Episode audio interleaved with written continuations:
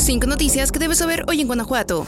Empresarios del concierto de Luis Miguel en León amenazan con cambiarlo a Querétaro si el municipio no les autoriza un cupo de 16.000 espectadores en el estadio de béisbol Domingo Santana. Los casi 16.000 boletos ya fueron vendidos, sin considerar que el aforo del estadio es de 6.000 personas. El show de Luis Miguel en León, programado para el 5 de diciembre, inició la preventa de boletos el 16 de mayo y a los pocos días estaban agotados. Nuevamente se abrió la venta, pero sin contar con los permisos de las autoridades municipales. Finalmente, las empresas promotoras de Luis Miguel en León se acercaron a la presidencia municipal para solicitar formalmente los permisos, pero llegaron con sobrecupo vendido. El lunes pasado, a las 6 de la tarde, se llevó a cabo una reunión de la alcaldesa, el secretario del ayuntamiento, el director de protección civil, el director de Comude y el secretario de seguridad municipal, con representantes de las compañías promotoras del concierto, Pars Producciones y de Interdipse, pero no llegaron a un acuerdo. Fue ahí donde los promotores amenazaron con llevarse el espectáculo a Querétaro, si no aceptaban aumentar el cupo del estadio a 15 o 16 mil personas. Y aunque el municipio sugirió llevar el evento a la velaria de la feria, donde sí caben 16 mil personas, hay estacionamientos y mayor seguridad,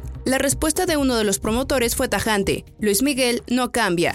Más de 3.000 mujeres de diversos municipios de Guanajuato acudieron al evento Mujeres que Cambian el Mundo, inspirando a la grandeza. Asistieron a dos conferencias y atestiguaron el reconocimiento a mujeres guanajuatenses destacadas en diversos ámbitos. Las mujeres asistieron en más de 50 camiones, algunas de ellas en vehículos particulares, pero también acudieron alumnas de diferentes instituciones educativas de la entidad, como la CECITEC, CEBETIS, CONALEP, preparatorias militarizadas, entre otras. A las asistentes se les entregó un desayuno que consistió en un baguette, una manzana y un refresco o jugo. A las que regresarían a su casa en camión también se les entregó una comida similar, que les entregaron al abordar el vehículo, pues en algunas unidades se observaron los paquetes de alimentos a un costado. En el evento hablaron Livia Denis García y la alcaldesa de León Alejandra Gutiérrez, además de Katia Chazarreta, una joven de 27 años que se convirtió en la primera mujer mexicana en viajar al espacio, y la periodista Adela Micha.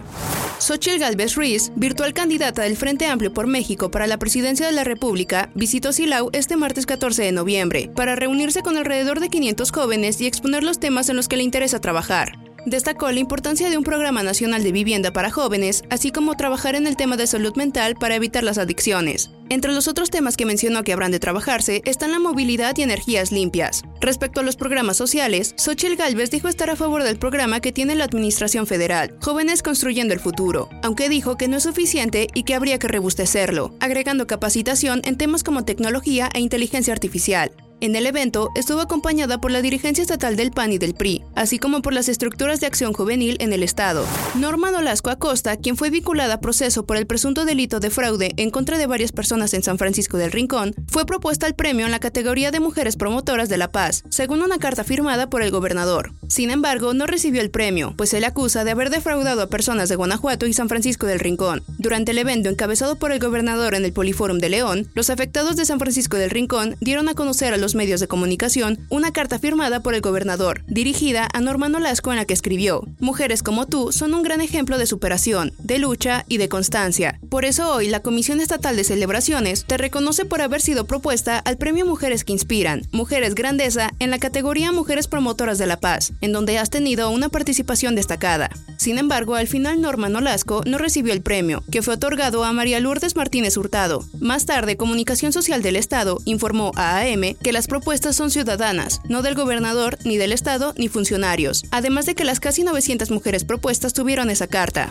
Al año, más de 3.200 millones de pesos invierte el sistema de salud de Guanajuato para tratar a cerca de 64.000 pacientes con diabetes tipo 2, informó Pablo Sánchez Gastelum, director de salud pública del Sistema de Salud del Estado. Con esa suma, para el doctor, podríamos construir 32 centros de atención integral de servicios esenciales en salud u 8 hospitales de 60 camas. Destacó que la clave para prevenir la diabetes es el cambio de hábitos, pues la mayor parte de la población ya no hace ejercicio como antes y la alimentación se descuida. Según los resultados de la última encuesta nacional de salud y nutrición, 3 de cada 10 niños menores de 5 años presentan sobrepeso y obesidad, y 4 de cada 10 adolescentes de 10 a 19 años tienen esta condición. Agregó que los grupos de ayuda mutua son una estrategia que en el sistema de salud de Guanajuato se implementa desde el 2007 para lograr que las personas con diabetes se adhieran a su tratamiento y hábitos saludables, así como para lograr un control de la enfermedad y evitar complicaciones y reducir los índices de obesidad. Actualmente en la entidad hay más de 500 agrupaciones de ese tipo.